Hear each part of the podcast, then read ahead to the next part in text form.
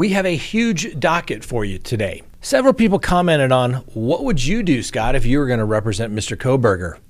Well, sowing the seeds of reasonable doubt in the minds of a uh, jury is critical to any criminal defense strategy. So let's talk about it. Lori Vallow reveals who killed Tylee and JJ. She has an alibi and wants to talk to her husband. Prosecution endorses Eddie Smith to testify against Alex Murdaugh. Will he take the fifth or will immunity be granted? Here's something that we can all support Ghislaine Maxwell in doing. The husband is arrested in the missing Massachusetts mother case. And then finally, our dumb criminal of the day. Let's talk about it.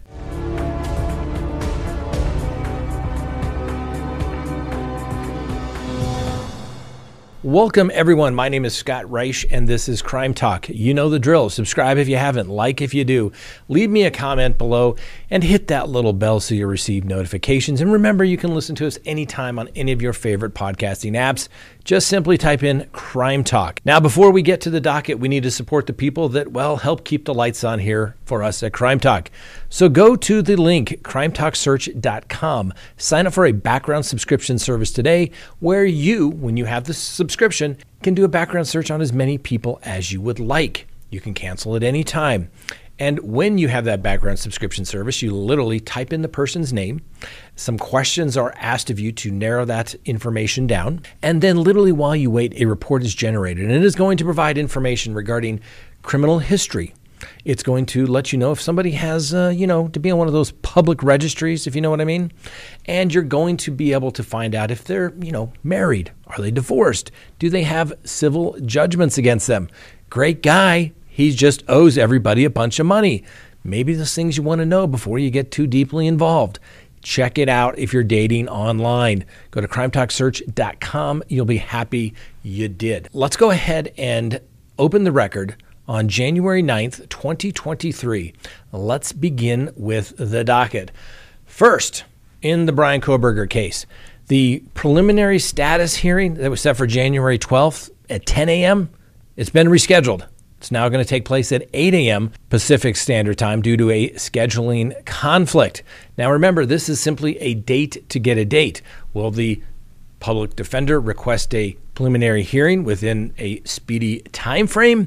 Or is she going to ask for additional time, waiving the uh, time limits in which the hearing must be conducted since Mr. Kohberger is in custody? Well, we'll find out Wednesday. My speculation, you know, I would anticipate, I would anticipate the public defender for Mr. Kohberger requesting additional time so that she can obtain the discovery, review it with Mr. Kohberger, engage in investigation as well as uh, potential motions practice, and then decide how she wishes to proceed in the case, or more importantly, how Mr. Kohberger wishes to proceed in the case. And guess what? Who is now commenting on the uh, Bryan Kohberger case? Yes, not all the people that uh, have been talking about this type of stuff for years know Camille Vasquez. And I wish Ms. Vasquez the best. She's been hired by NBC. She appeared on the Today Show, where she discussed with the hosts the overwhelming evidence against Mr. Kohberger, um, which we don't con- we concede. There's a lot of what appears to be some overwhelming evidence against Mr. Kohberger. I wish I wish Miss Vasquez the best, but it always makes you wonder. Um, from what I can tell, Miss Vasquez has never tried a criminal case, not a single one. I don't know. Just just wondering how that kind of stuff works out. I don't know. It is what it is. All right. Well, let's talk about the Bryan Kohberger case. I had a lot of people last week say, "Hey, Scott." Would you represent Mr. Kohberger if he retained you? Well, of course I would if he could retain me, but guess what? I don't think he could afford me, and I don't do pro bono work. All right, let's just get that um, clear from the beginning. But then the question also became: is what would you do to represent Mr. Kohberger? Well, obviously, at this point, we have very limited information. So I would talk about today what we know thus far What's kind of a good fact and a bad fact? And how do we turn that bad fact into a good fact if you were Mr. Kohberger? And you say, why, Scott, why are you giving the defense help? Listen, you think the prosecution isn't thinking about these things as well? Of course they are. And hopefully, maybe I would bring to something to the table that maybe you haven't thought about. So, first, let's talk about the knife, right? We've heard reports of the K bar.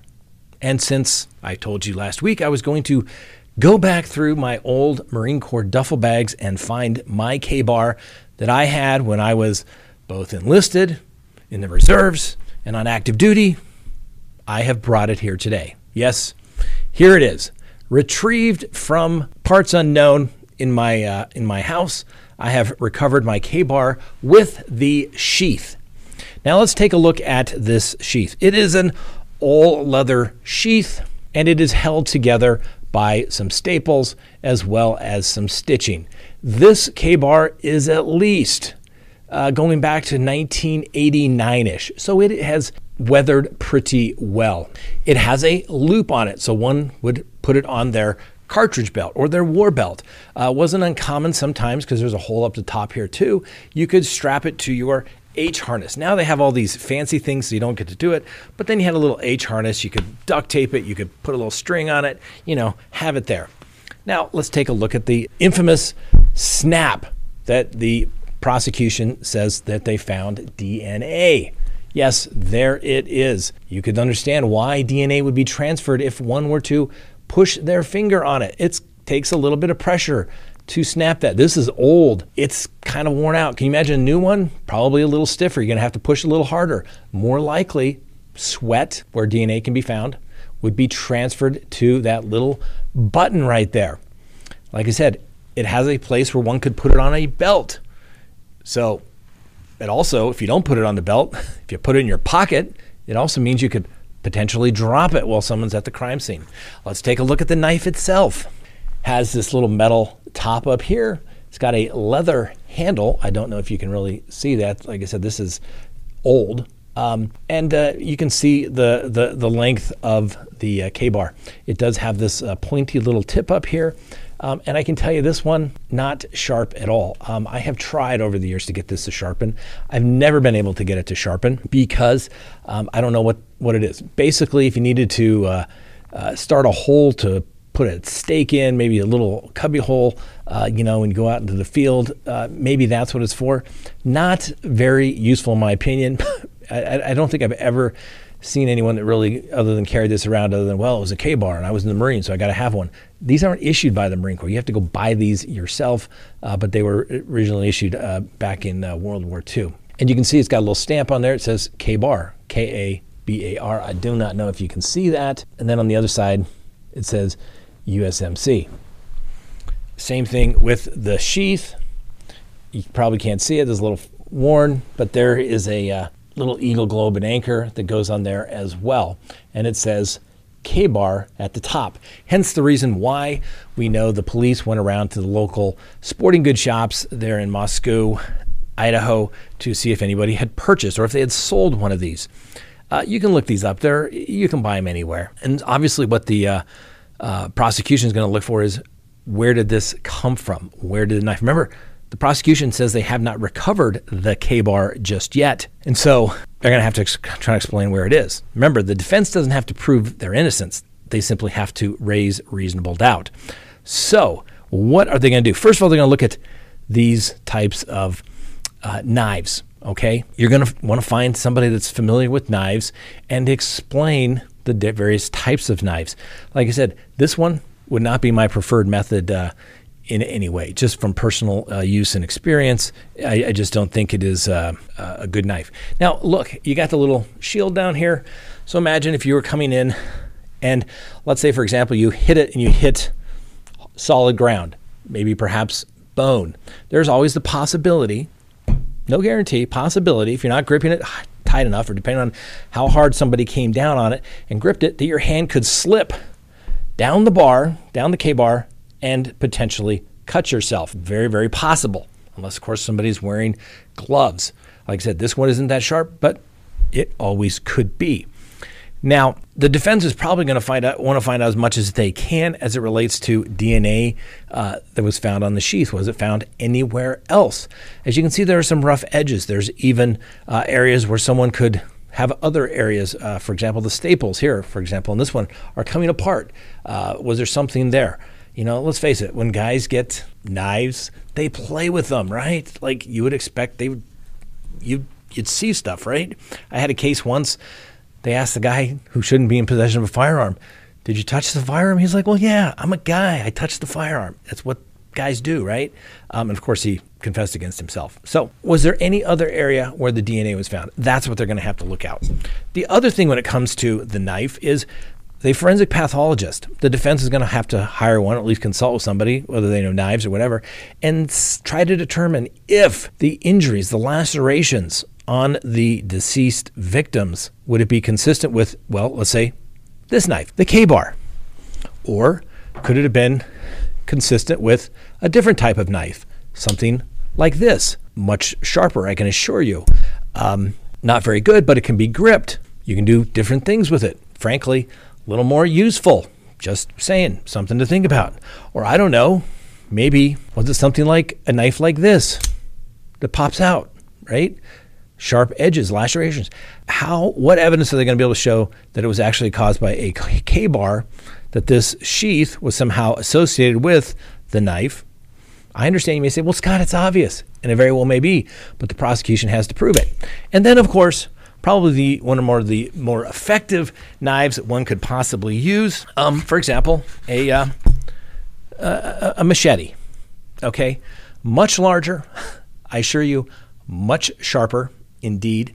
Um, and I have seen the damage that this can, something like this can do.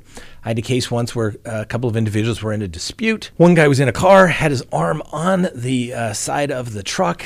Uh, the other uh, individual possibly my client, may have walked up and into the dispute, taken the machete, and uh, whacked it against the arm that was placed firmly against the door, nearly cutting it off, severing bones, etc., what have you. So, one of the things the defense is going to have to look at is well, they say they have a knife. They've narrowed it down to a K bar because of a sheath. Was that really the knife? Is that consistent with that? Now, obviously, the other thing we have to worry about if you're the defense attorney in this particular case is the DNA. That is probably the most damning piece of evidence that we have learned about thus far. The button, the button, easily somewhere where you're going to be able to get uh, more likely DNA transfer. It's a smooth surface. Um, the cells, the sweat, could possibly remain. So you're going to have to have your expert uh, witness take a great look at the methodology of the DNA, uh, the whole genealogical DNA. What we know is that the DNA sample from the knife is apparently, you know, one in bazillions, um, definitely the son of Bryan Kohberger's father.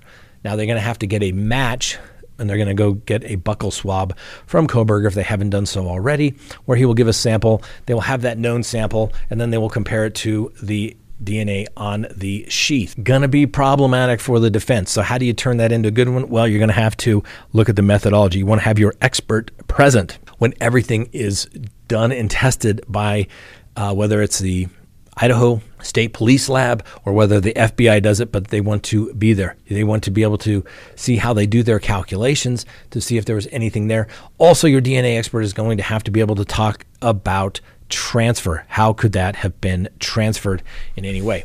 Uh, once again, back to the knife. Any purchases? Did he purchase one? I've heard some rumors that maybe something was bought online, but no one's been able to produce anything that I think is reliable. We briefly talked about the uh, expert that you'd want, forensic pathologist. Can you say it was actually a K bar that would have been responsible for the wounds inflicted? Or there's possibility there were multiple weapons. You do not know. The next thing, the defense, you're gonna want to shrink your guy. You're gonna want to send him, in my humble opinion, you go to the psychiatrist first, maybe psychologist, but I would go psychiatrist first. See what makes this guy tick and if there's anything that you can use to your advantage. For example, we keep hearing that this guy is some sort of germaphobe, so to speak. That may be good to be able to explain why he wears gloves when he takes the garbage out, right? Those are the type of things you want to be able to talk about. And if he's got like some sort of OCD, you want to be able to explain that. You're also going to have that psychiatrist hopefully come up with some sort of mitigation. Um, you're going to want to get all the school records uh, going back to grade school, medical records. Has this guy ever hit his head? Has he ever had a traumatic brain injury? Did mom drop him uh, on the ground when he was young, and he was just never the same after that. You want to try to figure out what makes this guy tick, use it for mitigation, since it's more than likely going to be a death penalty case. You want to be able to uh, have that mitigation ready to go. You're not going to be able to wait two or three years to begin on that. You have to start now. Next thing we got, we have phone records. You're going to need experts on the phone records. Now, the police in their affidavit state that they have Mr. Kohberger in the general area. You're going to want your cell phone tower information expert to be able to explain that that is different than GPS. It's not GPS, what we know that they have so far. What that means is that he would be in a big area, could be 10, 20, 25 miles, even more, depending on the reception and that tower that is going to be there. These engineers come up with stuff where they can show you based upon uh, valleys and hills and buildings where you're not going to get cell phone reception to explain lots of things. And just because he was in the area, this house is near the school, it's near the frat house, it's not that far from downtown. Could he have been downtown? For some completely legitimate issue, and they're saying that he was in the vicinity. So you're really going to have to narrow that down to see what exactly they are talking about. Once again, they say that the uh, police went back and got phone records for earlier time frames where they believe that his phone was in the area of the house on at least 12 occasions. Well, once again, how close was he really, or was he even close at all? I remember I had a homicide case once where we got a not guilty. One of the things they tried to do is say, Your client was right there near the park where the shooting took place. They tried to say he was there. The expert under cross examination admitted that he could not say whether my client was there or 30 blocks away, driving the complete opposite direction. It's not that accurate. As of right now, we don't believe that they have any GPS. That is much more accurate. That could be within three to five feet. But until they have that, it's not that accurate. The car, you're going to want to attack the FBI. Remember, their own expert said originally it was the uh, 2011 to uh, 2013 Elantra. Then their expert apparently changed his mind and said, well, no, it's probably uh, 2013, maybe all the way up to 2016 Elantra. Turns out he drove a 2015 Elantra. So you're going to have to attack that expert, possibly with your own, to say it's so obvious that uh, what they originally identified or what is in that photo is the 2011 to 2013. You have the wrong car. That's what you're going to have to be able to try and show. Additionally, you're going to have to say, FBI expert man, you were certain it was 2011, 2013. This is your job, this is your expertise.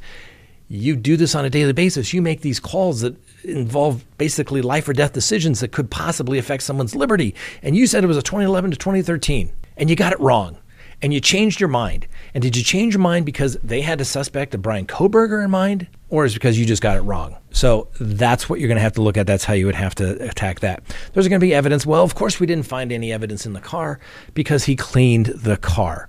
You're going to want to find witnesses who are going to say it's completely normal, right? Sometimes you got to say, get in front of a jury and say, ladies and gentlemen, what the government uh, says happened didn't happen. And sometimes a cigar is just a cigar as Freud said. And what that means is sometimes it's completely innocent conduct. Like I said, is this guy OCD? He doesn't eat from pans that had meat cooked in them.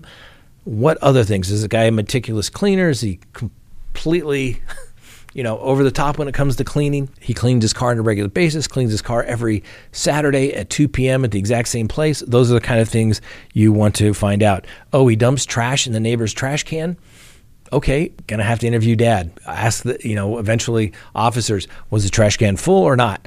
I can tell you from personal experience, we've been known in the uh, Crime Talk household to um, dispose of large amounts of trash, and the trash cans have been full. And we will strategically place those by walking through the various back alleys um, near the house to place in trash cans that are not as full. So sometimes things are not exactly what they appear to be. Next thing, preliminary hearing. Go to preliminary hearing. I would go to preliminary hearing as quickly as possible. Sure, you don't have all the discovery, but so what? You get the detectives up there on the witness stand under oath, lock them into statements that uh, may or may not change down the road. What did they look at? How many other suspects did they have? How many of those leads on all those other cars did you follow up on? What have you done this? You haven't done this? You haven't done this? Wow. You have a lot you haven't done. Things you want to take a look at.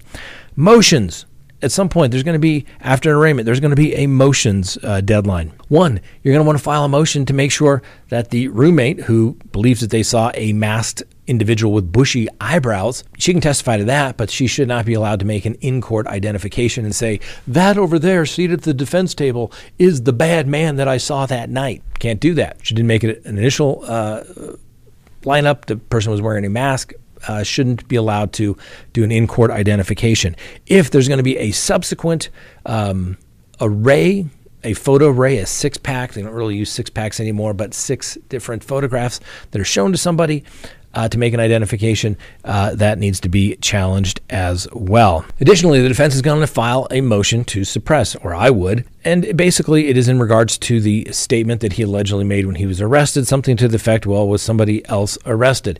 That's not necessarily a good statement or a bad statement. It could go either way, but it gives you an opportunity to see more information that can be provided by the arresting officers at the time of the arrest. Was any other statements made? Was there a little chit chat going on in the car? Were there any other spontaneous statements allegedly made? Um, or were they induced, i.e., clearly in custody, and somebody was asking him questions what was taking place? Was it after he said lawyer? You just never know. File the motion. It's a homicide case.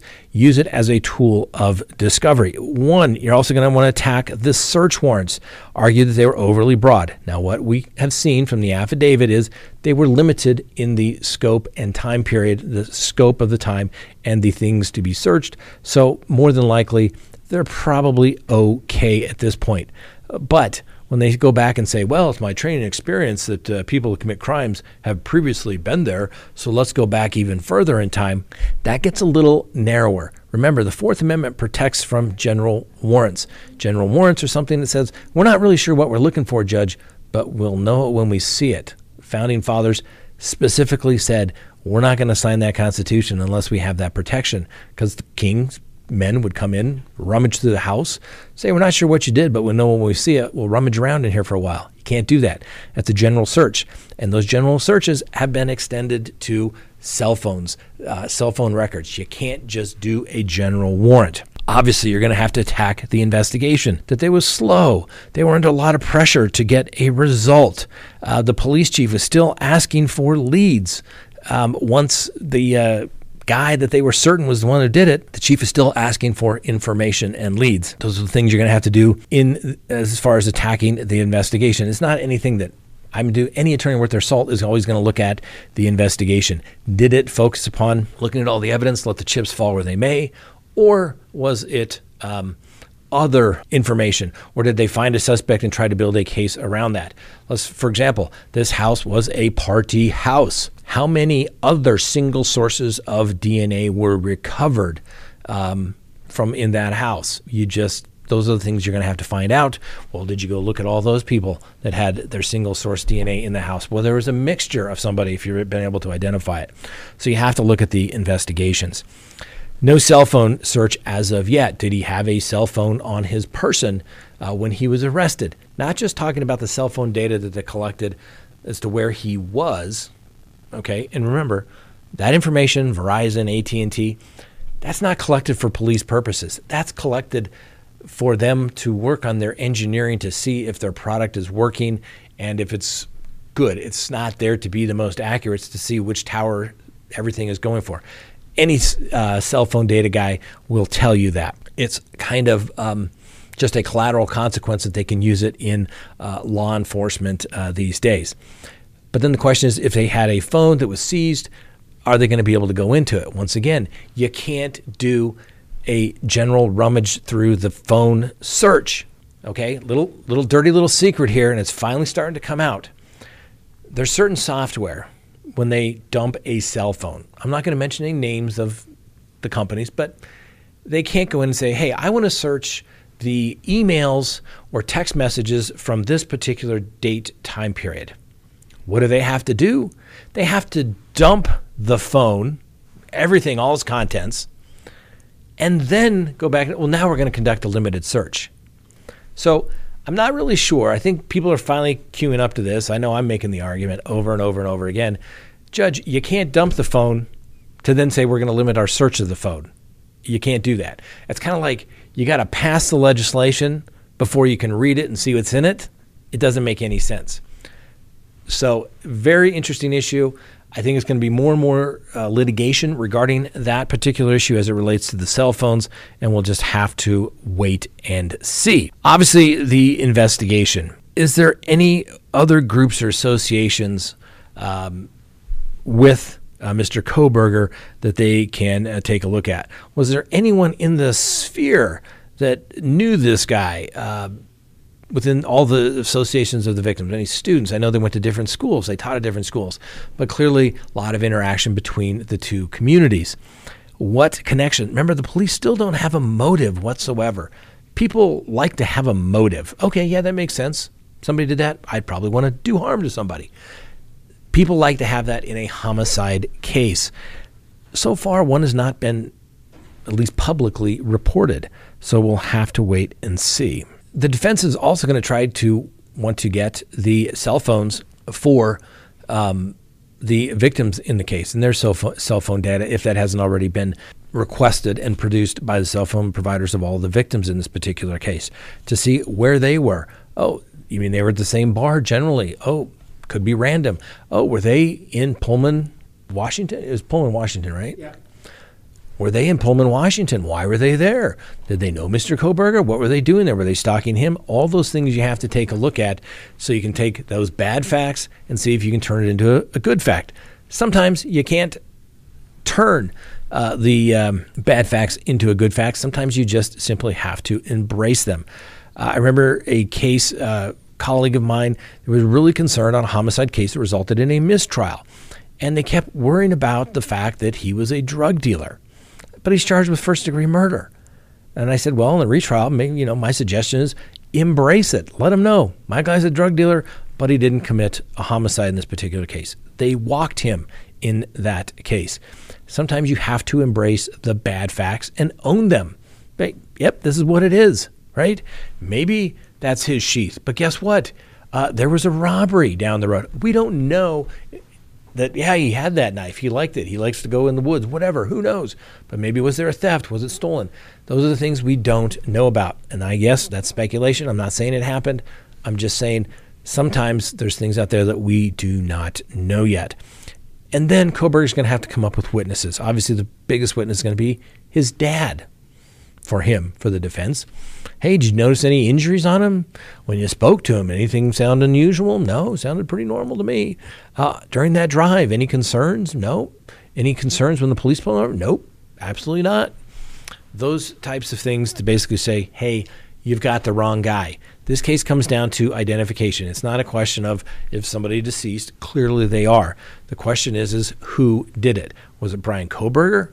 Remember, the prosecution has to prove beyond a reasonable doubt that it was him, not someone that looked like him, not someone using his identity, that it was him on the date allowed. And that he also went in, not only to commit the homicides, but that he went into that house with the intent to commit the homicides. Clearly, the burglary is the least of his concerns given the four counts of murder.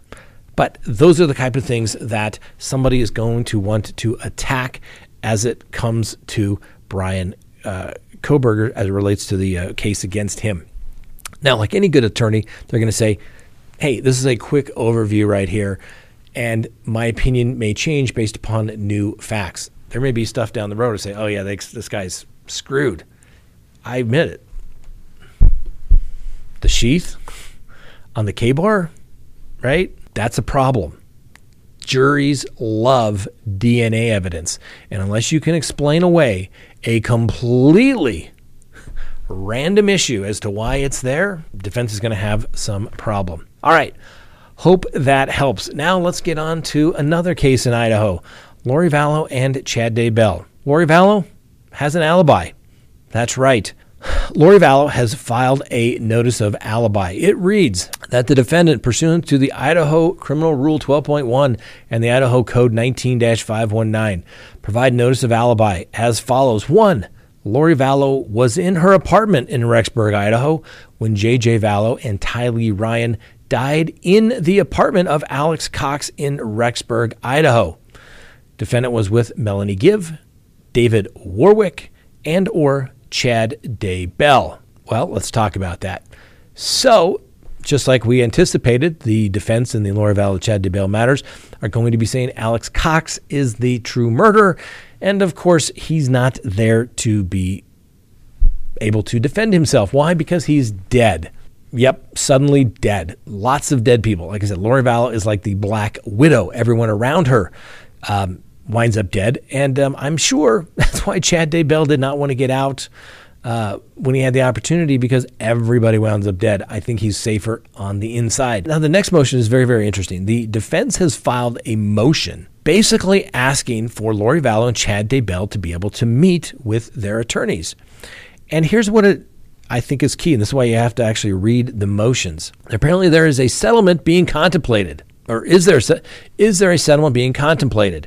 Well, the motion says, Come now, the attorneys for the defendant, and move this court for an order to allow the defendant and her attorneys to meet with the co defendant and his attorney in a confidential joint settlement and strategy session. The motion says, Hey, Lori Vallow and Chad Daybell were married in Hawaii on November 5th of 2019, and then on February 20th of 2020, Lori Vallow was arrested in Hawaii, extradited back to the state of Idaho, and uh, she was able to talk to her husband by recorded jail calls from the date of her arrest to June 9th of 2020 when Chad Daybell was also arrested on this matter.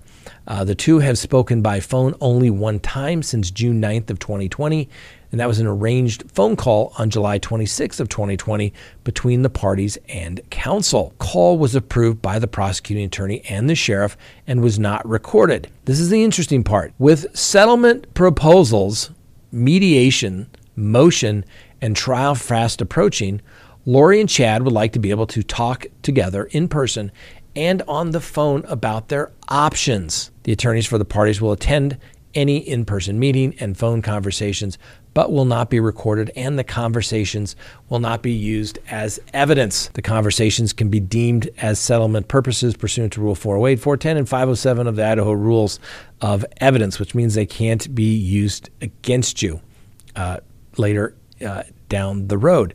But what I think is interesting is that they would like to talk together in person to discuss some strategy and basically options. Is someone going to plead guilty? Do they want to testify? Are you going to testify for me? Are you going to hurt me? Those are the type of things that probably each side wants to hear in person from the other side before they decide what to do. Is Chad Daybell going to throw her under the bus? Maybe she'd like to hear it from him personally. Maybe she wants to testify for the prosecution and cut a deal. You just never know. I think it's very, very interesting that they're taking steps to do this. And um, at least the Lori Vallow's attorneys are acting like they're going to trial here in April. Now, another motion that was set was the estate's motion for sequestration. Um, that's going to be a motion that's going to be heard uh, next week. And it was, was filed back in September 29th of 2021. And uh, like I said, so that's going to be heard on the 19th. And then there are several other motions that are going to be heard on the same date. A motion to prevent the death qualification of the jury, denied. Motion to declare the death penalty unconstitutional, denied. Motion to declare the Idaho capital punishment scheme unconstitutional, denied. Motion to declare the defendant not death eligible, filed January 4th of 2022, uh, denied uh, motion for the joint settlement and strategy session January 5th. I think the court is actually going to uh, grant that uh, because I think everybody wants to see if they're going to be able to resolve this case in one way or the other. Now, as you remember, Lori Vallow also filed a notice saying they're not going to run a mental health defense. Now, yes, Idaho does not have the not guilty by reason of insanity, where it's basically a it's an affirmative defense. Yeah, I did it, but I was crazy and uh, then you go off to the uh, state mental health institution for a very, very long time. Uh, but you can still use a mental health defense to say, I could not form the requisite intent. She says, I'm not going to do that. Probably because she's saying, I didn't kill anybody. Alex Cox did. Probably the reason for that, but the uh, attorneys, you could tell by their filing, were really trying to cover their own butts for any post conviction matters. It's going to get interesting. I know some people don't like that story, but listen, we got a trial day coming up, two dead children and a deceased spouse, um, allegedly, you know, the uh, result of a uh, homicide. and it's just a really different case. But uh, if you haven't watched it, I think it's worth watching. We've talked about it for a while here. Next in the docket, Alex Murdaugh. Now, for those who don't know, he's been charged with two counts of murder and two counts of possession of a weapon during the commission of a violent crime in connection with the June 7th, 2021 shooting of his wife, Maggie, and his youngest son, Paul Murdaugh.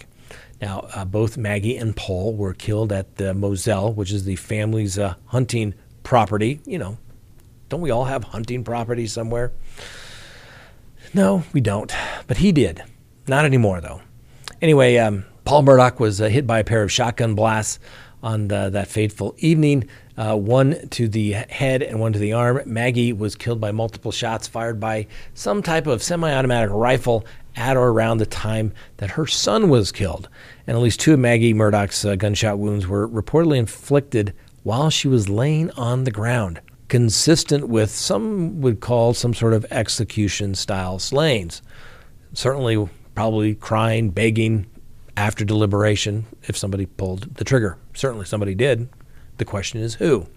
Anyway, Mr. Murdaugh has pled not guilty to those charges and he's scheduled to stand trial, which is going to start on January 23rd in 2023. So just a couple weeks away in South Carolina.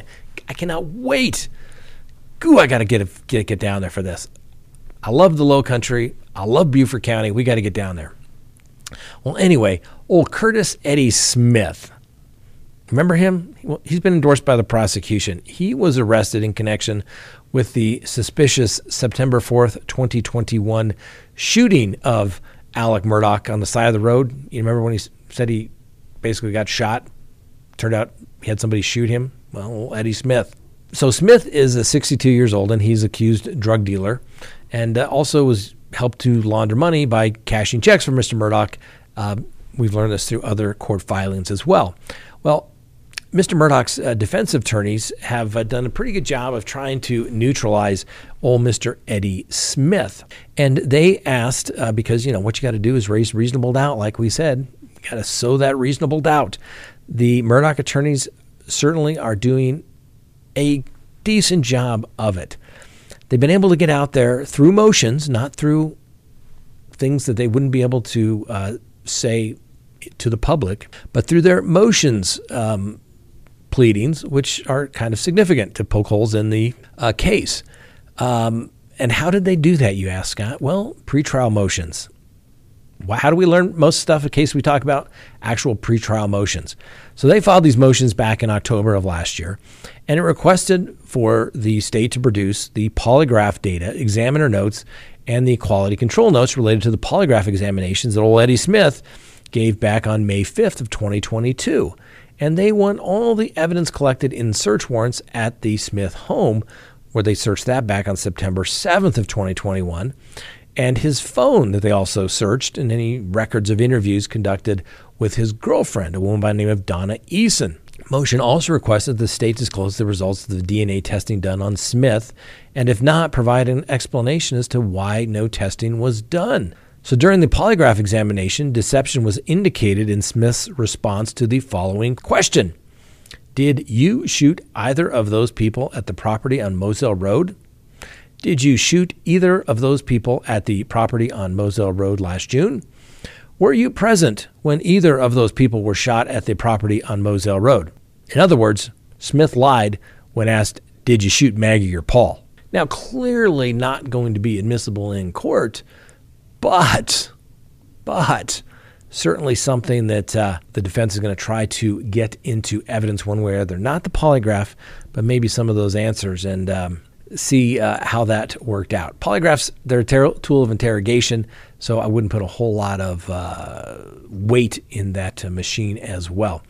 Anyway, uh, Murdaugh's attorneys accused Smith of committing the murders and that he should be charged with committing those murders. Now, whether Smith will actually testify is unknown at this point. He has other charges related to Mr. Murdaugh's alleged financial schemes, as well as the roadside shooting, where he basically shot allegedly Mr. Murdaugh in the head at his request to make it look like it was a suicide. And they messed that up too. So the question then becomes more than likely, old Eddie Smith is probably going to take the fifth, which won't be seen in front of the jury and won't testify. The prosecution, however, can grant him immunity, and then he would have to testify. If he didn't, he could be held in contempt. Okay, that's usually six months in most jurisdictions. Whoopee! I'm telling you, this is going to get good. There, may, before before everybody was making documentaries, who was covering it? That's right, Scott Reisch here on Crime Talk.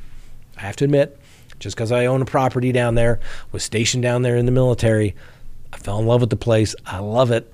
That's got me intrigued. But I'm telling you, it is a story uh, that's only going to get bigger. Next, here's something I think we can all support Ghislaine Maxwell in doing. That's right. She is hosting etiquette classes for inmates in her Florida prison as she tries to help, uh, you know, uh, rehabilitate herself and be a model female prisoner. Now, the course that she offers uh, teaches three principles of etiquette, focusing on respect, consideration, and honesty. Um, and that's uh, from a flyer that was pinned up inside the uh, FCI there in Tallahassee, Florida. Now, the four week program covers everything from having good manners on how to speak, how to dress, and how to carry yourself in a job interview. Now, Miss Maxwell was Oxford educated. That's kind of fancy. And um, she also talks about emulating powerful female figures, citing her former pal, Hillary Clinton, for example, and that uh, we all, or all of her female friends, can smash that glass ceiling. I'm all for that. And the uh, course also counts towards First Step Act, which means that inmates can include. Um, uh, if you're a, a drug pusher, a white collar criminal, or convicted of uh, murders, can shave up to 15 days off their sentence each year uh, by taking these classes. Now, apparently, the class is so popular that, um, guess what? It's not only done in English, but in Spanish with an interpreter, obviously. And there is talk of yet another class. That's right, it's so popular, she's going to do it. So, if you're a woman and convicted uh, felon, you're not a second class citizen, and Miss Maxwell would like you to know that. Um, and um, she apparently is quite uh, passionate about this. Now, guess what her nickname is in prison? Ghislaine Maxwell. Everyone just calls her Max, okay? Uh, that's what her pals call her. She's also teaching yoga classes and working in the prison library, helping uh, the uh, other women there pick up books and periodicals. Now, what I think a lot of people won't realize is that Ghislaine Maxwell has been convicted and she's up on appeal. And so, yes, she's been convicted, and we'll see what happens on appeal. But I remember a case here years ago. It was a big case. It was a big case. Uh, it was a uh, insider trading uh, case, uh, securities fraud case. And the CEO went to trial, was found guilty of a couple of, of charges, and he gave an interview when he got out a couple years later. And what he noted was that um, he trusted some of the people in prison more than he would ever trust people on the outside. That those people, when they gave their word, they gave their word. And um, I'm sure Miss Maxwell is kind of finding that out. Don't get me wrong. A lot of people in prison, not good people, done terrible things, maybe terrible things, but are still a good person. It can happen. I've met lots of clients over the last 28 years that I liked individually, not condoning what they did, but they were nice individuals. And I think what Miss Maxwell is going to find out is that probably some of those people in prison um, would have her back more than all those people that said they were her friends going to those big old fancy events and going on those fancy uh, trips to various islands and getting on various airplanes. Where were they now? Where were they when all this stuff was going down? They were distancing themselves from her. Just a little something to think about. Well, guess what? Let's talk about the Massachusetts missing mom case. Police have found blood on a damaged knife in the basement of the Massachusetts home of a real estate executive who vanished. While Brian Walsh, the husband, is being charged with misleading officers. Understand he's not being charged with murder, just misleading officers. Now, the prosecutors told the court that they found evidence after activating a search warrant on Brian and Ana Walsh's Cohasset house. They also told the judge on Monday that uh, Walsh was spotted spending $450 on cleaning products in a nearby Home Depot the day after his wife went missing. Now, the uh, gentleman had allegedly told officers he had only left the house to take his son for ice cream since his 39 year old wife disappeared in the early hours of New Year's Day. Now, Ana, a mother of three, has not been seen since she failed to catch a flight to Washington, D.C. for work, with detectives scouring the family home in search of clues and removing a Volvo SUV from the house. Police say it allowed him time to clean up evidence and dispose of it, and his bail has been set at $500,000 cash only. Now, Ana was reportedly missing on, to police on January 4th by her employer in D.C and her husband three days after she was last seen. He claims that he hadn't left the property after his wife, who is Serbian descent, went missing, but was seen on cameras buying hundreds of dollars worth of cleaning supplies. I'm, I'm sure there's an innocent explanation, right? You know, when the lovely Miss Kristen goes out of town, what do I do? I go stock up on cleaning supplies to make sure it is clean when she gets back just the way she likes it. I'm sure that's what this guy was doing. I wonder how many other times he's gone and done cleaning supplies. Probably about as many as I've done. Anyway, prosecutors at the Quincy District Court say that uh, Walsh's statements, including the claim that he didn't leave the house, delayed and hindered the investigation. And then police searched the home, finding blood in an area of the basement before finding a damaged knife with blood on it. That's right. A little something to think about. Knives can get damaged when they hit sharp objects. Just saying. Think about it. Now, authorities say it would have allowed him time to clean up evidence and dispose of that evidence, which is why they asked for the cash bond. Now, Mr. Walsh was uh, seen leaving the Cohasset uh, police station on um, Monday morning, where he was given a big old smirk and a smile to reporters. You got to love the client that just exudes confidence at the most inopportune times. They put it on the paper, they put it in the news, they put it on video.